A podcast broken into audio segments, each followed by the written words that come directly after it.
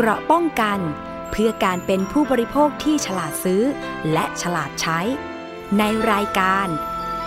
ภูมิคุ้มกัน สวัสดีค่ะท่านผู้ฟังคะขอต้อนรับเข้าสู่รายการภูมิคุ้มกันรายการเพื่อผู้บริโภคค่ะกลับมาพบกันเช่นเคยนะคะ ท่านผู้ฟังสามารถติดตาม รับฟังรายการนี้แล้วก็ดาวน์โหลดรายการได้ที่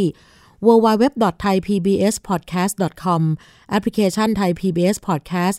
iOS Google Podcast SoundCloud Spotify แล้วก็เพจด้วยนะคะ facebook.com/thaipbspodcast รวมถึงสถานีวิทยุชุมชนที่เชื่อมโยงสัญญาณไปทั่วประเทศ และสถานีวิทยุชุมชน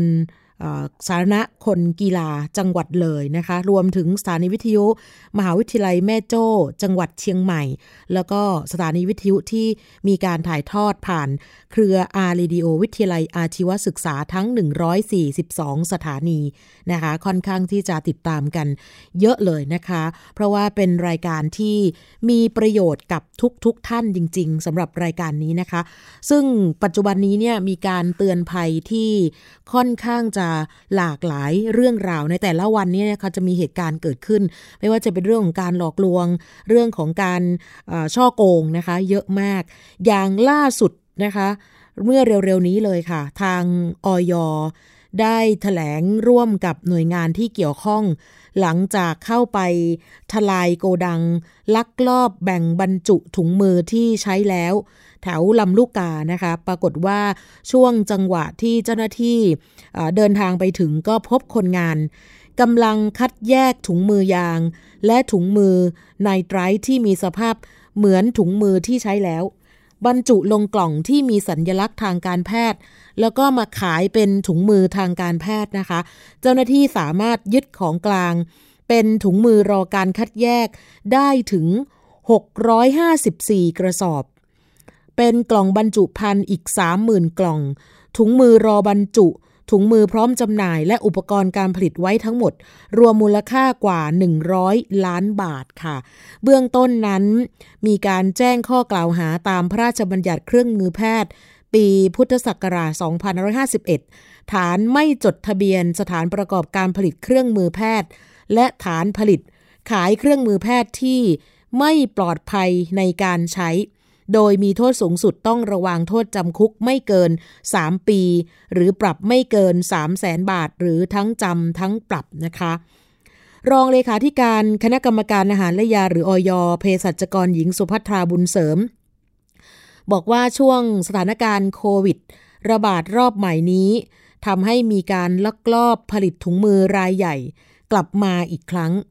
ซึ่งกรณีนี้มีการแสดงฉลากระบุสัญลักษณ์เกี่ยวกับโรงพยาบาล อาจทำให้บุคลากรทางการแพทย์นั้น เข้าใจผิดได้ ก็เลยขอแนะนำนะคะว่าใครที่มีส่วนเกี่ยวข้องนะคะ อาจจะมีการทำธุรกิจหรือว่ามีการติดต่อซื้อขาย ให้ไปตรวจสอบรายชื่อผู้ผลิต หรือผู้นำเข้าที่ได้รับอนุญาต ผ่านทางเว็บไซต์ของอย www.fda.mops.go.th หัวข้อตรวจสอบผลิตภัณฑ์ หรือว่าโทรสายด่วนอย1556 ก่อนก็ได้นะคะก่อนที่ท่านจะตัดสินใจซื้อ แล้วถ้าหากพบว่ามีการลักลอบการผลิต ลักลอบนำเข้ามาจำหน่าย โดยเฉพาะผลิตภัณฑ์สุขภาพที่ผิดกฎหมาย ก็ต้องรีบแจ้งสายด่วนอยหรือว่าเดินทางไป ร้องเรียนที่ศูนย์จัดการเรื่องร้องเรียนและปราบปราม การกระทำผิดกฎหมายเกี่ยวกับผลิตภัณฑ์สุขภาพ หรือสอรปได้ทุกวันในเวลาราชการค่ะ ซึ่งทางตำรวจเองนะคะ โดยท่านผู้ช่วย ผู้บัญชาการตำรวจแห่งชาติพลตำรวจโทเพิ่มพูนชิดชอบ ก็ได้สั่งกำชับให้หน่วยปฏิบัติทุกหน่วยในสังกัด ดำเนินการสืบสวนหาข่าวการกระทำความผิดเกี่ยวกับสินค้าที่ประชาชนจำเป็นต้องใช้ในสถานการณ์การแพร่ระบาดของโควิด -19 รวมถึงให้มีการประชาสัมพันธ์ว่า ให้ร้านค้ามิให้มีการจำหน่ายหน้ากากอนามัยในราคาที่สูงเกินจริงด้วย ซึ่งทางบกพคบนั้นก็มีการตอบสนองนโยบาย โดยตั้งแต่เกิดวิกฤตการระบาดรอบใหม่ของโควิด นะคะทางบกพคบก็มีการตรวจยึดถุงมือยางทางการแพทย์ ซึ่งต้องสงสัยว่าเป็นความผิดรายใหญ่ ได้จำนวนสองรายแล้ว แล้วก็มีการจัดชุดออกประชาสัมพันธ์ร้านค้าเป็นจำนวนมากนะคะ ซึ่งแน่นอนนะคะ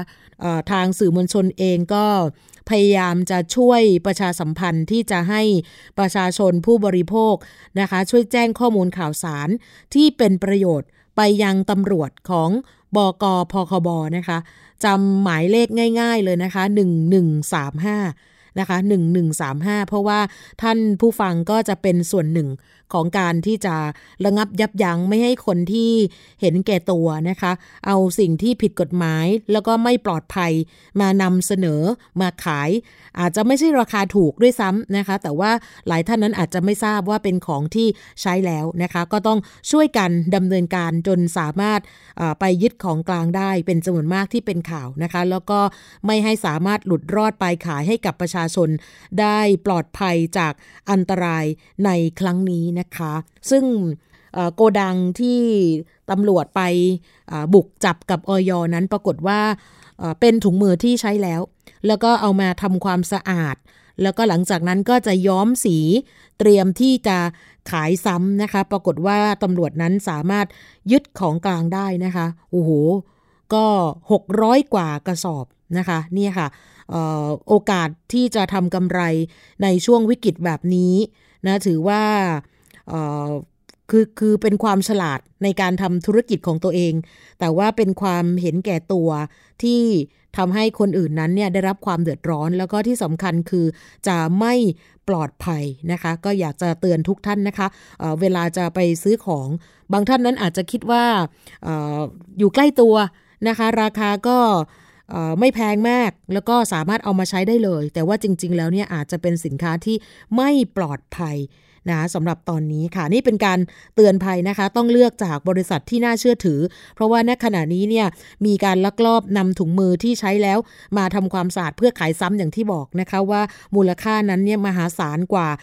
100 ล้านบาทเลยทีเดียวนะคะ อีกเรื่องหนึ่งที่จะมีการเตือนภัยกันสำหรับท่านผู้ฟังนะคะ ผู้บริโภคนะคะ ใครที่ชอบซื้อของออนไลน์นะคะ หรือว่าซื้อของ แบบผ่อนไปใช้ไประวังนะคะอาจจะไม่ได้รับสินค้าตามที่ตกลงกันเอาไว้นะคะ ซึ่งล่าสุดนั้นมีผู้บริโภครายหนึ่งค่ะ ได้รับความเสียหายจากการผ่อนโทรศัพท์มือถือบนโซเชียลมีเดียในลักษณะผ่อนไปใช้ไป เมื่อโอนเงินจำนวนหนึ่งไปให้กับร้านค้า แล้วก็มีการตกลงกันว่า ให้ส่งสินค้ามาให้ สุดท้ายเนี่ยกลับไม่ได้รับสินค้าตามที่ตกลงกันไว้ค่ะ ผู้เสียหายกรณีนี้นะคะเกิดจากการที่ผ่อนสินค้าแต่ไม่ได้รับสินค้า เขาให้สัมภาษณ์ถึงรายละเอียดของกรณีดังกล่าวว่า ปกติร้านค้าในลักษณะนี้ จะให้ลูกค้าโอนเงินเพื่อใช้ผ่อนชำระสินค้านั้นๆ ไปก่อน แต่ยังไม่ส่งสินค้าให้ใช้ จนกว่าจะผ่อนชำระ ถึงจำนวนเงินที่ตกลงกับร้านค้าเอาไว้ จึงจะส่งสินค้ามาให้กับลูกค้าได้ แต่ว่าในกรณีนี้เนี่ยผู้เสียหายรายนี้ต้องการใช้โทรศัพท์มือถือทันที จึงทักร้านค้าบน IG หรือว่า Instagram เข้าไปถึง 6 ร้าน แล้วก็ร้านที่โกงนั้นเนี่ยรีบตอบกลับเธอมาเร็วที่สุด เธอก็เลยตัดสินใจเลือกร้านค้านี้ โดยไม่ได้มีการตรวจสอบก่อน ทั้งการอ่านรีวิว หรือว่าการตรวจสอบที่มาที่ไปของร้านค้าดังกล่าว จากนั้นเธอก็โอนเงินไปให้กับร้านค้าจำนวน 14,000 บาท แล้วก็ให้ร้านค้าเนี่ยส่งสินค้ามาให้ แต่เมื่อถึงวันที่น่าจะต้องได้รับโทรศัพท์แล้ว ปรากฏว่าไม่ได้รับสินค้าตามที่ตกลงกันไว้ ซึ่งเธอก็ยอมรับว่าเป็นความผิดของ ตัวเธอเองที่ไม่ได้มีการตรวจสอบร้านค้าให้ดี แค่เพียงร้านนั้นตอบมาเร็วที่สุด เธอก็ตัดสินใจโอนเงิน 14,000 บาท ทั้งที่ก่อนจะโอนเงินเนี่ย จริงๆ น่าจะมีการตรวจสอบชื่อบัญชีว่า เอ๊ะตรงกับบัตรประจำตัวประชาชนไหม ซึ่งในกรณีนี้เนี่ยเธอบอกว่าไม่มีบัตรประจำตัวประชาชนมายืนยันตัวตนแต่อย่างใด เห็นแบบนี้แล้วก็คิดว่าควรจะไปอ่านรีวิวประกอบ หรือว่าอาจจะต้องมีการตรวจสอบตำแหน่งที่ตั้งร้านค้าว่ามีอยู่จริงหรือไม่ หรือเช็คสักนิดนึงนะคะว่า ผู้ขายสินค้าขายด้วยตัวเองหรือเปล่า อย่างเช่นถ้ามีการไลฟ์ขายสินค้าแบบเห็นหน้าค่าตาของผู้ขาย ก็อาจจะช่วยรับประกันได้อีกทางหนึ่งนะคะ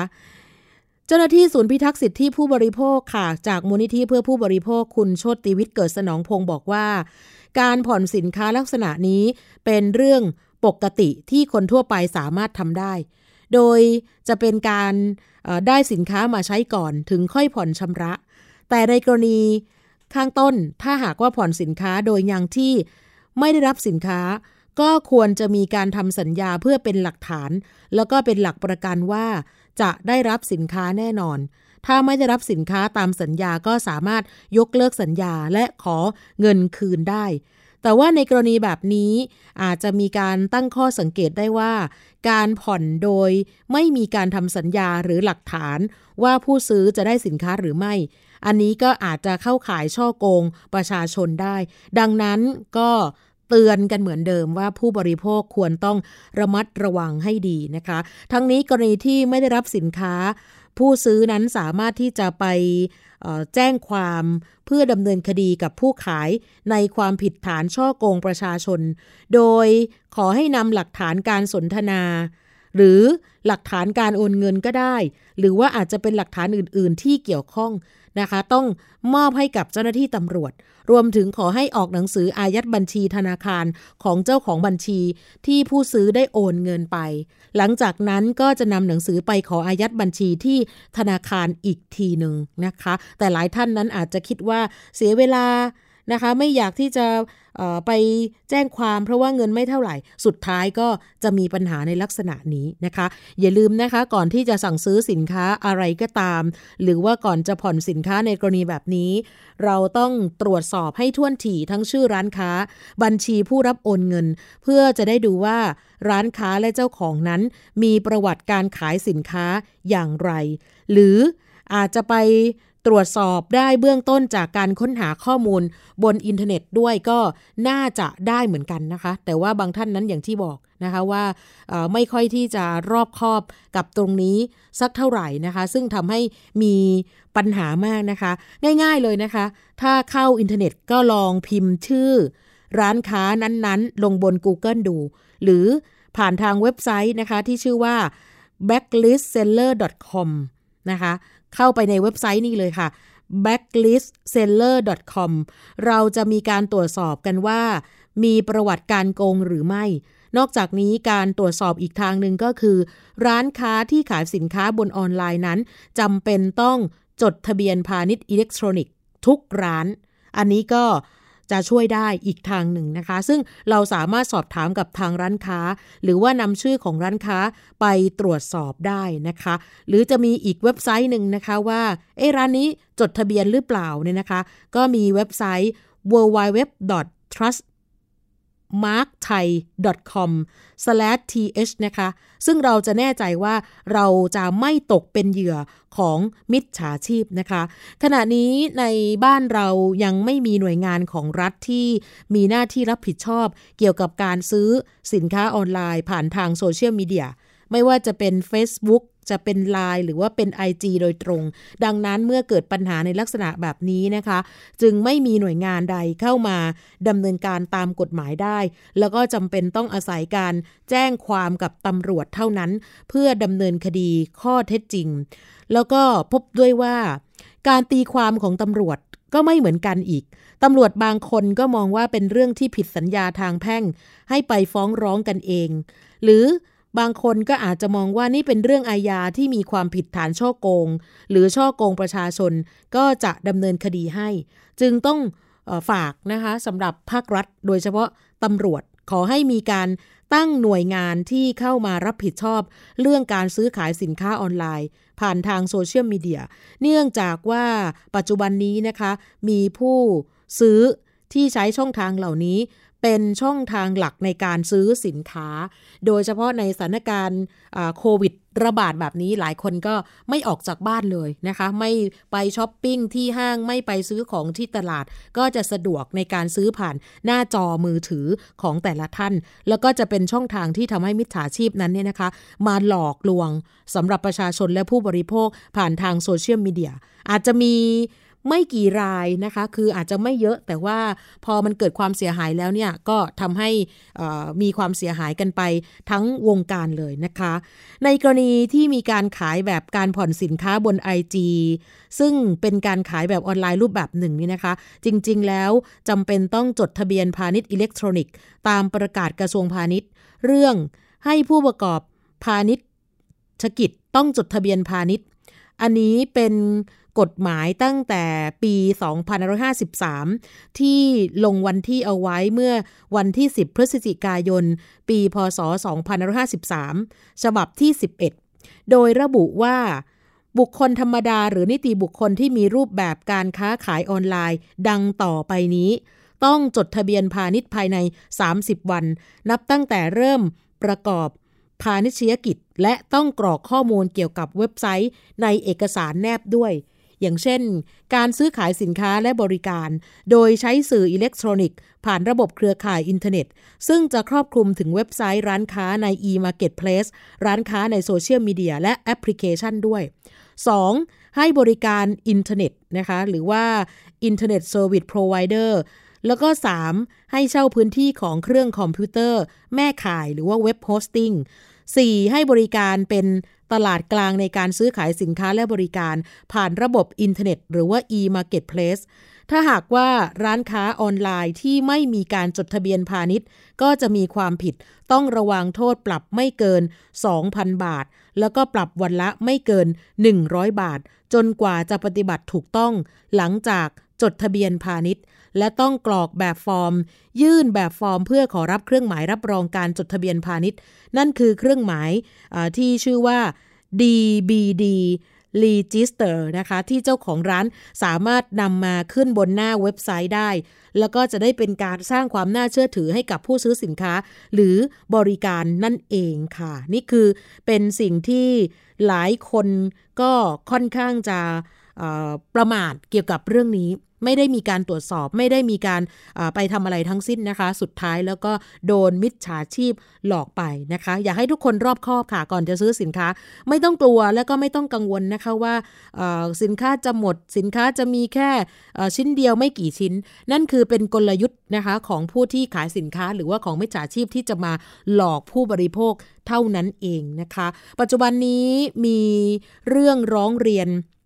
เกี่ยวกับเรื่องของนี่แหละค่ะ การหลอกขายสินค้า การโฆษณา อวดอ้างเกินจริง แล้วในปีที่ผ่านมาตลอดทั้งปีนะคะมีผู้บริโภคร้องเรียนเข้าไปมากที่สุด นะโดยเฉพาะในช่วงโควิดแบบนี้ แน่นอนผู้บริโภคยังเจอปัญหาเกี่ยวกับเรื่องของเจลล้างมือหน้ากากอนามัยที่ราคาแพงมากและไม่มีมาตรฐานเข้ามาเป็นจำนวนมากนะคะ โดยเครือข่ายผู้บริโภค 7 ภาคนะคะ ร่วมกับมูลนิธิเพื่อผู้บริโภคค่ะ ได้สรุปสถานการณ์ผู้บริโภคปี 63 ที่ผ่านมา ซึ่งเป็นการให้คำปรึกษาแล้วก็รับเรื่องร้องเรียนจากผู้บริโภคทั้งหมด 3,667 ราย ก็มีการแบ่งปัญหาของผู้บริโภคออกเป็น 7 ด้าน นั่นคือด้านการเงินการธนาคาร ด้านอาหารและยา และผิดพันธุ์เพื่อสุขภาพ ด้านบริการสาธารณะ ด้านสินค้าและบริการทั่วไป ด้านสื่อและโทรคมนาคม ด้านที่อยู่อาศัย และด้านบริการสุขภาพและสาธารณสุขนะคะ ปัญหาด้านอาหารยาผิดพันธ์สุขภาพ ยังคงเป็นปัญหาที่มีผู้บริโภคร้องเรียนมากที่สุดในช่วงปีที่ผ่านมาถึง 1,089 เรื่อง คิดเป็นร้อยละ 29.7 รองลงมาปัญหาด้านบริการสาธารณะนะคะ คิดเป็นร้อยละ 22.14 และอันดับ 3 คือปัญหาด้านสินค้าและบริการทั่วไป คิดเป็นร้อยละ 20.23 ปัญหาด้านอาหารยาผลิตภัณฑ์เพื่อสุขภาพที่มีผู้ร้องเรียนมากที่สุดนั้น ส่วนใหญ่เป็นปัญหาที่พบจากการเฝ้าระวัง การขายผลิตภัณฑ์สุขภาพ ผ่านช่องทางออนไลน์นั่นเอง อย่างเช่นที่บอกไปแล้วก็คือเรื่องการโฆษณาเกินจริง อันนี้ยังคงเป็นปัญหาที่พบมากอยู่นะคะ ทั้งเรื่องการโฆษณาอันเป็นเท็จหลอกลวง โอ้อวดสรรพคุณเกินจริง จนทำให้มีคนหลงไหลเข้าใจผิดนะคะ หลงเชื่อแล้วก็สั่งซื้อของนั้นมาใช้ โดยที่ไม่มี คุณภาพตามที่โฆษณาเอาไว้ ขณะเดียวกันผลิตภัณฑ์ที่ไม่มีเลขออยหรือผลิตภัณฑ์ที่ฉลากถูกสั่งเลิกใช้ไปแล้ว ปัจจุบันก็ยังพบอยู่ว่ามีการวางจำหน่ายอยู่ในท้องตลาดด้วยค่ะ ส่วนปัญหาบริการสาธารณะนะคะ ก็เจอในเรื่องของพนักงานที่มีความประพฤติตัวเองไม่เหมาะสม อย่างเช่นเรื่องอพูดจาไม่สุภาพบ้าง มีสูบบุหรี่บ้างนะคะ โดยเฉพาะในรถ หรือว่าบางคนก็ขับรถเร็ว แล้วก็รวมถึงปัญหาจากการเฝ้าระวังรถรับส่งนักเรียน ก็ยังพบอยู่นะคะว่ามีการใช้รถโดยสารผิดประเภท เข้ามาดัดแปลงในการขนส่งนักเรียนค่ะ นอกจากนี้ปีที่ผ่านมานะคะยังมีผู้บริโภคร้องเรียนเรื่องสายการบินเข้ามาจำนวนมากถึง 304 เรื่อง ส่วนใหญ่เป็นปัญหาการคืนเงิน ปีที่ผ่านมาในช่วงกลางปีนะคะช่วงที่สถานการณ์โควิด -19 ระบาดหนักเนี่ยนะคะ ปรากฏว่าพบเรื่องสายการบินถูกร้องเรียนกันเยอะมากหลายท่านก็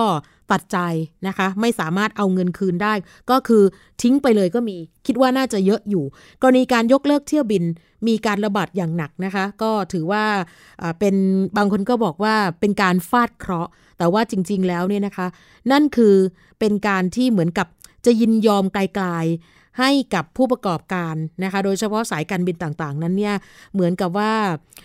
ไม่ได้มีการติดต่อ ไม่ได้มีการที่จะชดเชยค่าเสียหาย ความเสียหายกับลูกค้าแต่อย่างใดนะคะ หลายสายการบินมากค่ะ หลายท่านก็ยังติดค้างคาใจแต่ว่าทำอะไรไม่ได้ เพราะว่าบางท่านนั้นจองผ่านโบรกเกอร์ ที่เปิดเว็บไซต์อยู่ต่างประเทศ ก็ยากในการที่จะติดตามเอาเงินคืนค่ะ สุดท้ายปัญหาสินค้าและบริการทั่วไป เจอปัญหาในการซื้อสินค้าที่ไม่ได้มาตรฐานมีราคาสูงเกินจริง อันนี้ก็เป็นผลพวงมาจากการระบาดของโควิดเหมือนกัน ที่ทุกคนจำเป็นต้องหาอุปกรณ์ในการป้องกันตัวเองกับรักษาสุขภาพ อย่างเช่นการสวมใส่หน้ากากอนามัย การใช้เจลล้างมือ ที่มีปริมาณแอลกอฮอล์ 70%ขึ้นไปในการฆ่าเชื้อโรค ก็เลยทำให้สินค้าเหล่านี้เนี่ยในช่วงปีที่ผ่านมามีความต้องการสูงมาก จนถึงขั้นขาดตลาดกันเลยทีเดียว ขณะที่ผู้ประกอบการบางรายก็อาศัยจังหวะช่วงนี้แหละค่ะ สวยโอกาสกักตุนสินค้า เพื่อเอามาขายในราคาที่สูงเกินจริง แล้วก็ยังจะมีเมื่อสักครู่ช่วงต้นที่รายงานไปว่า มีการนำเเกี่ยวกับเรื่องของถุงมือที่ใช้แล้ว เอามารีไซเคิลเอามาย้อมสี แล้วก็ล้างทำความสะอาดแล้วก็ไปขายใหม่ ซึ่งก็ไม่แน่ใจว่าเป็นการส่งออกไปที่ปลายทางที่ไหนอย่างไร นอกจากนี้ในยุคที่สามารถสั่งซื้อสินค้าผ่านออนไลน์ ได้แบบสะดวกสบายมากขึ้นนั้น ก็ยังเจอปัญหา จากการที่ผู้บริโภคสั่งสินค้าแล้วไม่ได้รับสินค้าตามที่สั่งซื้อเป็นจำนวนมากเลยทีเดียวที่มีการร้องเรียนกันนะคะ อย่างไรก็ตามนะคะ เครือข่ายองค์กรผู้บริโภคก็ได้ร่วมกันแก้ไขปัญหา โดยนำประเด็นปัญหาทั้งหมดนี้ ไปแจ้งกับผู้ประกอบการ หรือหน่วยงานที่เกี่ยวข้องค่ะ เพื่อให้ดำเนินการแก้ไข เยียวยาความเสียหายให้กับผู้บริโภค ตัวอย่างเช่น สายการบิน ที่มีการยกเลิกเที่ยวบินนั้น ล่าสุดมูลนิธิเพื่อผู้บริโภคก็ร่วมกับสำนักงงานการบินพลเรือนแห่งประเทศไทย ได้จัดเวทีเพื่อหาทางออกร่วมกัน แล้วก็ผลักดัน ให้มีการเยียวยาความเสียหายแก่ผู้บริโภคอย่างเร่งด่วนสำหรับปัญหาการขายสินค้าเกินราคาหรือราคาแพง ก็ประสานงานกับกรมการค้าภายใน เพื่อให้มีการตรวจสอบแหล่งร้านค้าที่ขายสินค้าเกินราคา ขณะเดียวกันเขาก็ประสานงานกับทางออยว่า ขอให้มีการจัดการกับกรณีที่มีการขายสินค้าไม่ได้มาตรฐาน อย่างเช่นพวกเจลแอลกอฮอล์นะคะหน้ากากอนามัยที่ไม่มีมาตรฐาน แล้วก็เมื่อช่วงปลายปีที่ผ่านมานะคะราวๆวันที่ 9 ธันวาคม ในเว็บไซต์ราชกิจจานุเบกษาค่ะ มีการออกประกาศนายทะเบียนกลางเรื่องการจัดตั้งสภาองค์กรผู้บริโภคอย่างเป็นทางการแล้วที่ทางรายการภูมิคุ้มกันของเราได้มีการรายงานเป็นระยะนะคะ ซึ่งสภาองค์กรนั้นมีขึ้น เพื่อจะได้เป็นตัวแทนให้กับผู้บริโภคนะคะ ในการช่วยกันตรวจสอบค่ะสำหรับคนที่ ติดตามข่าวอยู่นะคะว่ามีการตรวจสอบให้ว่ามีการเตือนภัยเรื่องอะไรบ้าง มีการเปิดเผยข้อมูล แล้วก็ชื่อสินค้าที่หลอกลวงไม่ปลอดภัยกับผู้บริโภคบ้างนะคะ นี่ก็ถือว่าเป็นเรื่องที่ดีก็เป็นการช่วยสนับสนุนให้ผู้บริโภคนั้นเนี่ยให้สามารถในการแก้ปัญหา นะเคียงข้างผู้บริโภคในการเจรจาไกล่เกลี่ยประนีประนอม ตั้งแต่ก่อนฟ้องจนถึงเรื่องขึ้นสู่ศาลแล้วก็เป็นการช่วยฟ้องคดีด้วย รวมถึงช่วยผู้บริโภคที่ใช้สิทธิ์แล้วก็ถูกดำเนินคดี แล้วก็รวมถึงทำให้ผู้บริโภคนั้น ได้รู้สิทธิ์เข้าถึงสิทธิ์ของตัวเองใช้สิทธิ์อย่างเข้มแข็ง โดยร่วมกันกับองค์กรผู้บริโภคทั่วประเทศนะคะ เพื่อจะได้คุ้มครองสิทธิ อันพึงมีพึงได้ของผู้บริโภคนั่นเองค่ะนี่ค่ะ ในช่วงปีที่ผ่านมาก็ถือว่ามีการร้องเรียนกันเข้ามาค่อนข้างเยอะส่วนใหญ่เป็นเรื่องของการโฆษณาเกินจริงนะคะ ก็อยากให้ท่านนั้นเนี่ยได้ใช้สิทธิ์ของตัวเองให้เต็มที่นะคะ อย่าคิดว่าเป็นเรื่องไกลตัว อย่าคิดว่าไม่เป็นไรถือว่าเป็นการฟาดเคราะห์ แล้วก็สุดท้ายคนที่เอาเปรียบผู้บริโภคอย่างเราๆเนี่ยเขาก็จะลอยนวลนนะคะ แล้วก็ทำความผิดอีกแบบซ้ำซากเลยนะคะ มาปิดท้ายตรงนี้ก่อนจะพักกันด้วยเรื่องของกรณีที่ล่าสุดนั้น ทางเจ้าหน้าที่สาธารณสุขของจังหวัดสงขลา ร่วมกับเจ้าหน้าที่สาธารณสุขประจำอำเภอหัดใหญ่และฝ่ายปกครอง ที่นำโดยหัวหน้าฝ่ายคุ้มครองผู้บริโภคอย คุณวิไลวันสาครินค่ะ ได้ไปค้น ก็คือนำหมายสารของศาลจังหวัดสงขลานะคะ ไปตรวจค้นบ้านเลขที่ 800 เรียบคลองชนประทานเขตเทศบาลเมืองควนลังอำเภอหัดใหญ่จังหวัดสงขลา ซึ่งได้รับรายงานว่าบ้านหลังเนี้ยใช้เป็นแหล่งผลิตเครื่องสำอางปลอม ประเภทครีมบำรุงผิวที่ทำให้ผิวขาว แล้วก็ผลิตสบู่ด้วย อย่างเช่นพวกสครับเซรั่มมี ครีมหน้าขาว ซึ่งเป็นแบรนด์ยี่ห้อดังหลายยี่ห้อที่ส่งจำหน่ายตามท้องตลาดเลยค่ะ จากการตรวจค้นครั้งนี้ก็เจออุปกรณ์ผลิตเครื่องสำอาง เจอวัตถุดิบ ฉลาก กล่องบรรจุภัณฑ์พร้อมกับครีมที่ผลิตเสร็จเรียบร้อย รอส่งขาย แล้วก็ที่ยังอยู่ระหว่างการผลิตอีกเป็นจำนวนมากเลยนะคะ ซึ่งทางเจ้าหน้าที่ก็ยึดเอาไว้เป็นของกลาง ร้อมกับนำตัวเจ้าของบ้านไปทำการสอบสวน แล้วก็แจ้งดำเนินคดี ในข้อหาที่เกี่ยวข้องอีกครั้งหนึ่งนะคะ ซึ่งเบื้องต้นนั้นทราบว่าบ้านหลังนี้ที่ควรลังหัดใหญ่เนี่ยมีการลักลอบผลิตเครื่องสำอางปลอมมาราว 5 ปีแล้วค่ะ แล้วก็เป็นรายใหญ่ด้วยนะคะ ซึ่งเขาจะผลิตตามออเดอร์ลูกค้าที่สั่งมา ซึ่งการลักลอบผลิตนั้นแน่นอนค่ะไม่ได้รับอนุญาตและ ไม่มีออยอซึ่งถือว่าอันตรายมากนะคะ คือพอดูจากกล่องแล้วนี่นะคะ ท่านผู้ฟังไม่น่าเชื่อเลยค่ะ เป็นสินค้าที่มีแบรนด์เป็นสินค้าที่โฆษณากันอยู่ในปัจจุบันนี้ก็คือทำแบบเรียนแบบ คือข้างนอกเนี่ยแบรนด์เหมือนกันเลยนะคะ ยี่ห้อเหมือนกันแต่ว่าข้างในนั้นเนี่ยเขาก็ผลิตเองก็คือนำแค่ บรรจุภัณฑ์นะคะแพ็กเกจเนี่ยให้เหมือน แล้วก็มีการอวดอ้างว่า ทำให้ผิวขาวบ้างอะไรบ้างนะคะ ซึ่งหลายคนที่ซื้อไปเนี่ยนะคะ อาจจะถูกกว่าในห้างสรรพสินค้า ก็เลยหลงกลซื้อของพวกนี้ไปนะคะ นี่คือเป็นสิ่งที่ทุกคนต้องระมัดระวังเกี่ยวกับเรื่องนี้ด้วยนะคะ ไม่น่าเชื่อว่าปัจจุบันนี้ยังคงทำกันอยู่ แล้วก็สถานที่ที่ทางเจ้าหน้าที่เข้าไปบุกตรวจค้นเนี่ยนะคะ เป็นบ้านหรูนะคะปรากฏว่ากลายเป็นแหล่งผลิตเครื่องสำอางปลอม แล้วก็เจอครีมผิวขาวยี่ห้อดังที่ขายตามท้องตลาดนะคะ เพื่อที่จะตบตาสำหรับผู้บริโภคนะคะ ก็อยากให้ทุกคนนั้นเนี่ยตรวจสอบแล้วก็ถ้าอะไรที่มัน รู้สึกว่าราคาถูกเกินไปหรือเปล่า อันนี้ก็ให้สังเกตไว้นิดนึงนะคะ ว่าทำไมเขาถึงขายราคาถูกได้ เพราะว่ามันเป็นของปลอมนั่นเองนะคะ ก็ฝากไว้ตรงนี้ด้วยค่ะ เราจะพักกันสักครู่นะคะ เดี๋ยวกลับมาในช่วงหน้ากันต่อกับภูมิคุ้มกันค่ะเกราะป้องกันเพื่อการเป็นผู้บริโภคที่ฉลาดซื้อ และฉลาดใช้ ในรายการ ภูมิคุ้มกัน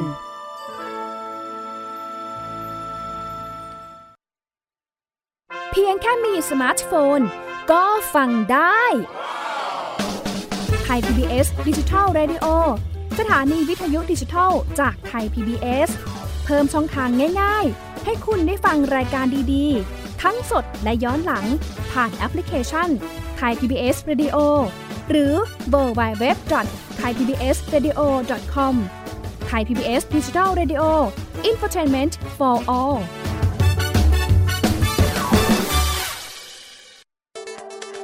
อัปเดตสถานการณ์รอบโลก ประเทศจีนนี่เราทราบกันดีนะคะ ว่าเป็นประเทศที่จะมีปัญหาเรื่องความสมดุลของประชากร คนที่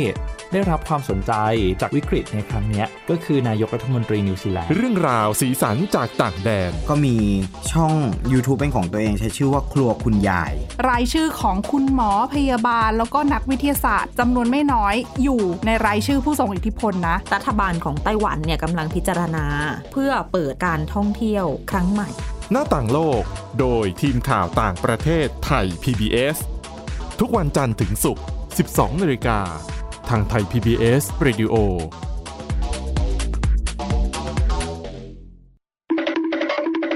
มาฟังนิทานกันแล้ว เปิดโลกจินตนาการกับไทย PBS Podcast ให้น้อง ๆ สนุกสนานไปกับเพลย์ลิสต์นิทาน มากกว่า 100 เรื่องแม่เล่านะแม่เล่า จาก Kids Hour นิทานสุภาษิตและสื่อเสียงนิทาน ฟังได้ที่ www.thaipbspodcast.com และแอปพลิเคชัน Thai PBS Podcast ตั้งแต่วันนี้เป็นต้นไป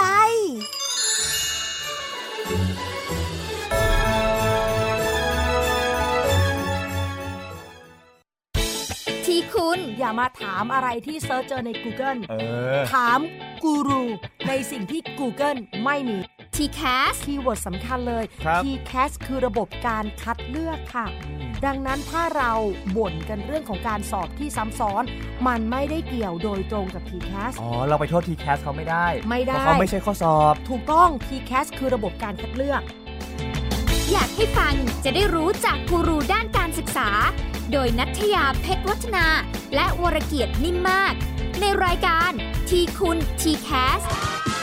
ทุกวันเสาร์ 16 นาฬิกา ทางไทย PBS Digital Radio ฟังสดหรือย้อนหลังทางแอปพลิเคชันไทย PBS Radio และ w w w t h a i PBS Radio com เกราะป้องกันเพื่อการเป็นผู้บริโภคที่ฉลาดซื้อ และฉลาดใช้ ในรายการ ภูมิคุ้มกัน กลับมาอีกช่วงหนึ่งของรายการภูมิคุ้มกันสำหรับในวันนี้นะคะ เราไปดูกรณีที่มีผู้เสียหาย ซึ่งเป็นคู่บ่าวสาวจำนวนถึง 22 คู่รักนะคะ เดินทางเข้าพบพนักงานสอบสวนของกองปราบ เพื่อแจ้งความดำเนินคดีกับ Organizer ที่เป็นบริษัทรับจัดงานแต่งงานรายหนึ่ง หลังจากถูกเบี้ยวในการจัดงานนะคะ ก่อนที่จะเชิดเงินมัดจำค่าจัดงานรวมกันทั้งหมด 3 ล้านกว่าบาท แล้วก็หนีไปเลยนะคะ ซึ่งเรื่องนี้ทางทนายความคุณรณรงค์แก้วเพชรนะคะ บอกว่าผู้เสียหายทั้งหมด 22 คู่เนี่ยมาพบเพื่อที่จะให้ช่วยในการดำเนินคดีสำหรับ Organizer ที่รับจัดงานแต่งงานรายนี้ ซึ่งเริ่มมีการรับงานกันมาตั้งแต่ปี 2562 โดยมีนายต้านามสมมุติ นายต้านี่เป็นในแบบวงการบันเทิงนะคะ แล้วก็เป็นผู้จัดด้วย ด้วยความที่เขามีประสบการณ์ในวงการบันเทิงทำให้คู่บ่าวสาวหลายคนหลงเชื่อ ก็เลยติดต่อว่าจ้าง ให้เป็น Organize มาเป็นผู้จัดงานแต่งให้ พร้อมกับโอนเงินค่ามัดจำให้ล่วงหน้าไปก่อนตามแต่ตกลง ซึ่งก็มีตั้งแต่คู่ละหลักหมื่นไปจนถึงหลักแสนเลยทีเดียว แต่พอถึงวันงาน Organize เจ้านี้กลับไม่มีการส่งคนมาจัดงานแต่งให้ทำให้คู่บ่าวสาวต้อง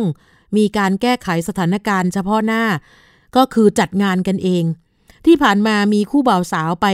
แจ้งความเอาไว้แล้วในหลายท้องที่นะคะ ทั้งในกรุงเทพและจังหวัดนนทบุรีรวม 22 คู่ จนถึงขณะนี้ก็ยังไม่มีเจ้าหน้าที่ตำรวจท้องที่ไปติดตามจับกลุ่ม Organize รายนี้มาดำเนินคดีได้ค่ะ ตัวแทนผู้เสียหายรายหนึ่งบอกว่าก่อนหน้านี้ ตัวเธอกับแฟนหนุ่ม วางแผนจะแต่งงานกันจนกระทั่งมาเจอเพจ นะคะเป็นเป็น Facebook Organize เจ้าดังกล่าว ก็มีการโพสต์โฆษณารับจัดงานแต่งในราคาไม่แพง แล้วก็มีแพ็กเกจให้เลือก ก็คือสามารถเลือกสถานที่เองนะคะเลือกเอเรื่องของรายละเอียดของงานได้เอง ราคาก็เริ่มต้นตั้งแต่ 2 0 0แสนถึง 3 0 0แสนบาท ก็เลยติดต่อไปก่อน ที่จะมีการตกลงว่าจ้าง ให้จัดงานอยู่ที่ 3 6 0 0 0 0 บาท โดยเลือกสถานที่จัดงานเป็นเมืองทองธานี พร้อมกับจ่ายเงินมัดจำล่วงหน้าไป 180,000 บาท แต่พอถึงกำหนดวันงาน กลับไม่มีการเตรียมการใด ๆ ให้เลย ทั้งยังไม่สามารถติดต่อ Organize ไลน์นี้ได้อีกแล้ว เมื่อรู้ตัวว่าถูกหลอก จึงพยายามสืบหาข้อมูล จนทราบว่านอกจากตัวเธอกับคู่รักแล้ว ยังมีคู่บ่าวสาวอีกหลายคู่ ตกเป็นเหยื่อถูกหลอกในลักษณะเดียวกัน อีกทั้ง Organize เจ้านี้ยังได้ทำการปิดเพจเดิมไปเรียบร้อยแล้ว แล้วก็ไปเปิดเพจใหม่ขึ้นมา โดยใช้ชื่อว่า P&K Organize หรือว่า P&K Wedding นะ ส่วนตัวนายต้า ก็เปลี่ยนชื่อใหม่เป็นปู บื้องต้นพนักงานสอบสวนก็มีการสอบปากคำผู้เสียหาย พร้อมกับมีการตรวจสอบพยานหลักฐาน ก่อนจะเสนอผู้บังคับบัญชาพิจารณาดำเนินการตามขั้นตอนต่อไป ซึ่งแน่นอนค่ะกว่าที่จะได้ตัวมาดำเนินคดีก็น่าจะยากแสนยากแล้วก็ 22 คู่นี้นะคะ คูณจำนวนเงินเข้าไปนะคะ ตั้งแต่หลักหมื่นจนถึงหลักแสนเลยนะคะนี่เจ้านี้3 6 0 0 0 จ่ายเงินมัดจำครึ่งหนึ่ง1 8 0 0 0 0 บาทก็เชิดหนีไปเลย เรียบร้อยนะคะ ก็ คงจะต้องมีการระมัดระวัง แล้วก็ที่สำคัญคือต้องเจอกันตัวเป็นๆก่อนนะคะสำหรับใครที่จะจ้างนะให้กับ Organize เจ้าไหนมาทำงานให้นะคะ ก็เป็นเรื่องที่น่าน่าเสียใจมากนะคะเพราะว่าบางบางคนนั้นเนี่ยอาจจะด้วยเวลาหรือว่าเรื่องของการทำงานนะคะ ก็ไม่มีเวลาที่จะเตรียมงานด้วยตัวเอง สุดท้ายก็เป็นเหยื่อของอผู้ที่มาหลอกลวงแบบนี้นะคะ จริง ๆ ก็ภายในช่วงเวลาแค่ หนึ่งปีเศษๆเท่านั้นนะคะ เขาสามารถที่จะหลอกลวงคู่รักได้ถึง 22 คู่สำหรับออแกไนซ์เถื่อนเจ้านี้นะคะ ช่วงนี้เราจะไปช่วงคิดก่อนเชื่อกับอาจารย์ ดรแก้วกังสดานอัมภัยกันเช่นเคยค่ะ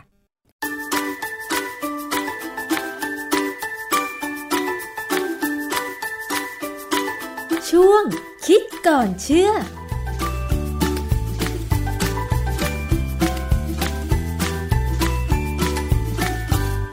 พบกันในช่วงคิดก่อนเชื่อ กับดรแก้วกังสดานภัย นักพิษวิทยากับดิฉันชนาทิพไพรพงศ์นะคะ วันนี้มาคุยกันถึงเรื่องของแอนติบอดีที่ผลิตจากพืชกันอีกครั้งหนึ่งค่ะ คุณผู้ฟัง มันมีข้อมูลที่อาจจะเป็นสิ่งสำคัญที่จะทำให้วงการแพทย์ก้าวไกลไปได้นะคะ โดยเฉพาะในยุคนี้ที่โควิด -19 ระบาดนะคะ การที่จะสามารถนำแอนติบอดีที่ผลิตจากพืชไปใช้ในการบำบัดโรคได้ โดยเฉพาะมันมีข้อมูลออกมาแล้วว่า ที่นำมาจากใบยาสูบนั้นเนี่ย มันสามารถที่จะบำบัดโควิด -19 ได้ เรื่องนี้มีงานวิจัยอะไรออกมา ต้องรบกวนอาจารย์แก้วช่วยอธิบายแล้วค่ะ อาจารย์คะ ครับ คือจริงๆแล้วเนี่ยตอนนี้ไอ้โปรตีนจากใบยาสูบที่จะไปฆ่าโควิดเนี่ยยังไม่มีนะยังไม่มีข้อมูลแต่ว่าในอดีตเนี่ย เคยมีข้อมูลของโปรตีนที่ผลิตจากใบยาสูบนะเป็นยาชื่อ CMAP สะกดด้วยตัวแท M A P P เวลาเราเห็นคำว่า MAP เนี่ยนะให้เดาได้เลยว่ามันเป็น monoclonal antibody เป็นยาแบบนี้นะฮะที่ชื่อ CMAP นี่ก็เป็นชื่อเขาตั้งขึ้นมา ยาตัวนี้ก็เป็นของบริษัท Eli Lilly เหมือนกันนะฮะ Eli Lilly เนี่ยเป็นบริษัทที่ทำเทคโนโลยีทางด้าน การผลิตอะไรต่ออะไรเยอะมากนะฮะรวมถึง monoclonal antibodyแล้วยาตัวเนี้ย ZMapp เนี่ยเขาก็ผลิตมาจากใบยาสูบด้วยกรรมวิธีที่เมืองไทยเนี่ย เรากำลังพยายามผลิตเหมือนกันนะฮะแต่ว่าของวันนี้เนี่ยมันเป็นอดีต ซึ่งเขาเอาโปรตีนที่เป็นแอนติบอดีเนี่ยไปบำบัดโรคที่เกิดจากไวรัสที่อีโบลาค่ะอาจารย์ช่วยอธิบายย้อนไปนิดนึงได้ไหมคะว่าขั้นตอนการ ผลิตแอนติบอดีจากใบยาสูบที่ทาง Eli Lilly เคยนำมารักษาอีโบลาเนี่ยสั้น ๆ เขาทำยังไงคะอาจารย์ เออเรารู้ว่าอีโบลาเนี่ยเป็นไวรัสนะฮะและไวรัสเนี่ยมันก็จะต้องมีองค์ประกอบเป็นโปรตีน ซึ่งโปรตีนเนี่ยจะมีศักยภาพในการเป็นแอนติเจน แอนติเจน คือสารที่ถ้าเข้าไปในร่างกายเราเนี่ยจะกระตุ้นให้ร่างกายเราสร้างแอนติบอดีคราวนี้สิ่งที่เขาพยายามทำก็คือว่าเขาก็พยายามศึกษาว่าแอนติบอดีที่ ร่างกายถ้าจะสร้างขึ้นมาสู้กับอีโบลาเนี่ย มันควรจะเป็นโปรตีนแบบไหนค่ะ จากนั้นเนี่ยเขาก็เอาโปรตีนตัวเนี้ยมาถอดรหัสดูว่า ถ้าทำให้มันกลายเป็น DNA แล้วเนี่ย มันจะมีองค์ประกอบแบบไหน ซึ่งอันนี้เป็นเทคนิคทางด้านชีววิทยาชีวเคมีขั้นสูงมากนะค่ะพอเขาได้หน่วยพันธุกรรมที่ต้องการแล้วเนี่ยเขาก็จะเอาใส่เข้าไปในสิ่งมีชีวิตอื่น เพื่อบังคับให้เซลล์ของสิ่งมีชีวิตนั้นเนี่ย สร้าง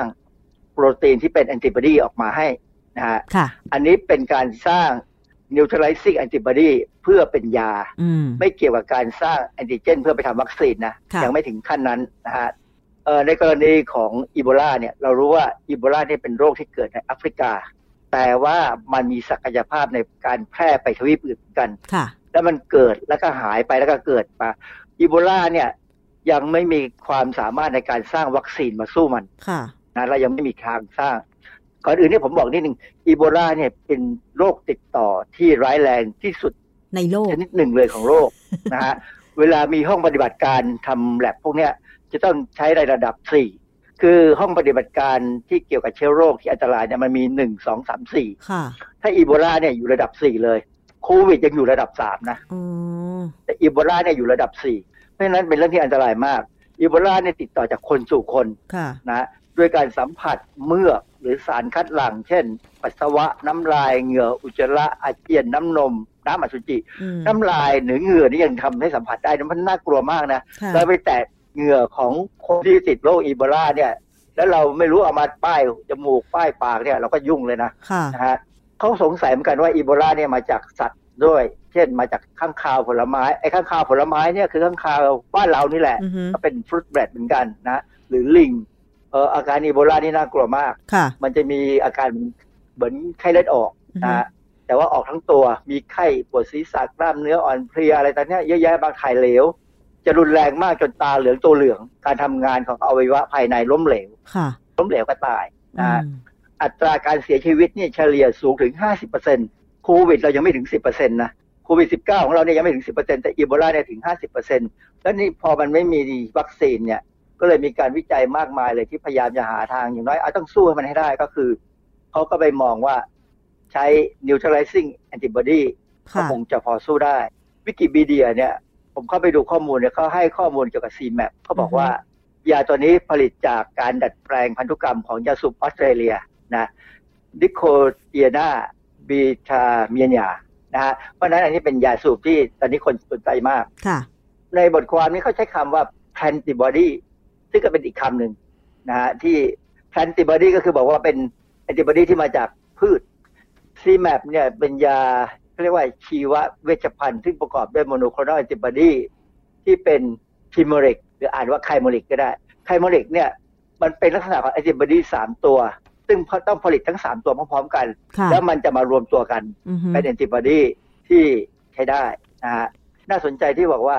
การผลิตโปรตีนที่เอามาเป็นแอนติบอดีเนี่ยเมื่อกี้บอกแล้วว่ามีสามตัวค่ะเขาบอกสองตัวหนึ่งอะมาจากแหล่งหนึ่งตัวหนึ่งมาจากอีกแหล่งหนึ่งคือเป็นการคิดค้นคว้าของนักชีวเคมีที่ร่วมกันมือกันทำนะฮะค่ะเพื่อที่จะสร้างแอนติบอดีตัวนี้ขึ้นมา และต่อหลังเนี่ยก็มีการจดลิขสิทธิ์แล้วก็มีการซื้อกันนำมาผลิตนะฮะค่ะเอ่อยา ZMapp เนี่ยถูกใช้ครั้งแรกในมนุษย์ในช่วงการระบาดของไวรัสอีโบลาในแอฟริกาตะวันตกในปี 2014 โดยก่อนหน้านี้เนี่ยเคยมีการทดลองทดสอบและในสัตว์เนี่ยได้ผลพอสมควร แต่ยังไม่ได้ทดลองในคนแบบแบบ randomized control trial ซึ่งเออเป็นการศึกษาแบบใช้คนเยอะค่ะแล้วก็เป็นการศึกษาแบบ ที่ไม่บอกว่าเราฉีดอะไรให้เขาอะไรอย่างเงี้ยนะเป็นการเขาเรียก blind experiment นะฮะซึ่งเป็นกระบวนการที่เราต้องทำตลอดเวลากับวัคซีนต่างๆ หรือค่ะแม้กระทั่งกับยาต่างๆ คราวนี้ในช่วงต้นเดือนสิงหาคม 2014 เนี่ย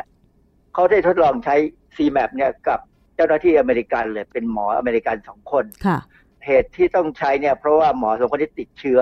เข้าไปรักษาคนไข้เนี่ยแล้วก็ติดเชื้ออือฮะแล้วจะตาย พอจะตายเนี่ยไม่รู้จะทำไง ก็เลยมีคนเสนอว่าลองเถอะ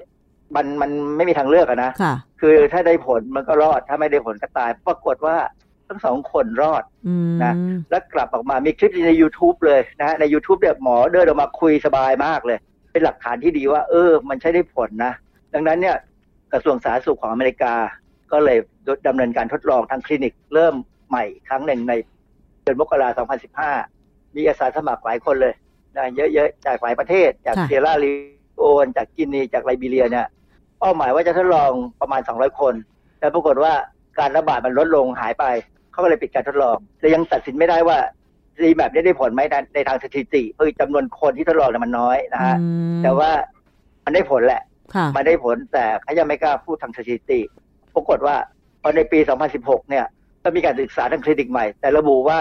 มันรักษาอีโบลาได้ไม่ดีเท่ากับการรักษาด้วยวิธีอื่นอ้าววิธีอื่นเนี่ยเขาเป็นการรักษาทางอาการนะนะค่ะใช้ยารักษาอาการต่างๆ ก็เลยสรุปไม่ได้ว่า CMAP เนี่ยใช้บำบัดอีโบลาได้ดีจริงไหมอือฮึแต่ว่าอย่างน้อยก็มีหลักฐานว่ามีสองคน หมอสองคนของอเมริกันเนี่ย รอดตายได้ และยังปัจจุบันนี้ก็ยังมีชีวิตอยู่ค่ะนะฮะก็เป็นตัวอย่างว่าแอนติบอดี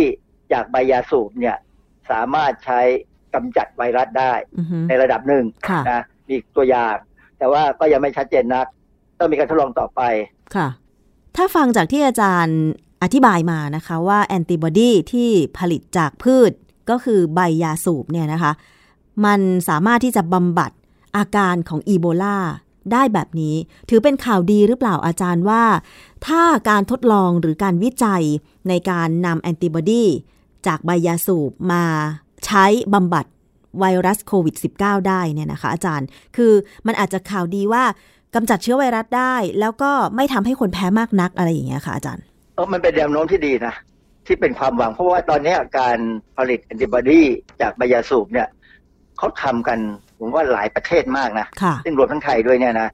ประเด็นคือสิ่งที่สำคัญคือเวลาผลิตแอนติบอดีแล้วเนี่ย จะต้องแยกออกมาให้มันบริสุทธิ์จริงอือฮึๆอย่าให้มันมีอย่างอื่นปน ปลอมปนหรือปนเปื้อนมานะแอนติบอดีเนี่ยสามารถจะทำให้บริสุทธิ์แล้วใช้ฉีดได้เลยอือฮึต้องบริสุทธิ์นะถึงจะทำให้เกิดอาการแพ้มีความเสี่ยงน้อยลงนะฮะคือบางคนอาจจะเสี่ยงแพ้ก็ได้ แต่ว่าไม่น่าจะแพ้ เพราะว่าเราไม่เคยเจอโปรตีนพวกนี้ในร่างกายเราเนี่ยไม่เคยเจอ ยกเว้นคนที่พอติดเชื้อเข้าไปแล้ว แล้วร่างกายสร้างแอนติบอดีมาสู้ไม่ไหวเนี่ย คือร่างกายจะอ่อนแอ ไม่สามารถสร้างได้ดีเนี่ย เราใช้แอนติบอดีพวกนี้เสริมเข้าไปเป็นยาเพื่อให้กำจัดมัน แต่อย่างที่ผมบอกแล้วว่าควรจะใช้ครั้งเดียว เพราะถ้าเป็นครั้งที่สองเนี่ย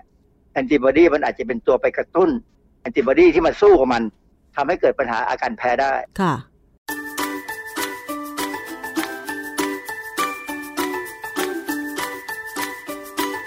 ช่วงคิดก่อนเชื่อ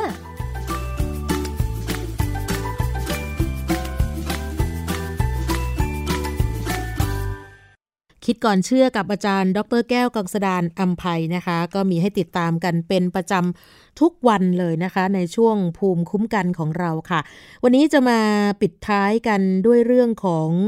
เกี่ยวกับกรณีที่ศูนย์ปราบปราม อาชญากรรมทางเทคโนโลยีสารสนเทศสำนักงานตำรวจแห่งชาตินะคะ หรือว่าตัวย่อสอปอสตร ที่มีท่านรองผู้บัญชาการตำรวจแห่งชาติพลตำรวจเอกดำรงศักดิ์กิติประพัฒเป็นหัวหน้าศูนย์นะคะท่านมีนโยบายโดยเน้นการป้องกันภัยไม่ให้ประชาชนตกเป็นเหยื่ออาชญากรรมทางเทคโนโลยีสารสนเทศ หรือว่าทางโซเชียลมีเดียก็บอกว่าขณะนี้เนี่ยทางศูนย์ได้ผลิตเป็นคลิปป้องกันและแจ้งเตือนภัยให้กับประชาชนออกมานะคะ คลิปแรก ชื่อว่ารวยง่าย วอดวายเร็ว ตกเป็นเหยื่อแชร์ลูกโซ่ โทร 1559 นี่คือคลิปแรกนะคะ ก็สามารถติดตามใน YouTube ได้แล้วนะคะ ว่าเมื่อความรวยส่งตรงถึงมือคุณ แน่นอนใครๆก็อยากรวยนะคะ ซึ่งบางคนก็ตกเป็นเหยื่อนะบางทีเขามีการชักชวนบอกว่า มาลงทุนแค่ 100 เดี๋ยวจะได้ 300 ในวันถัดไป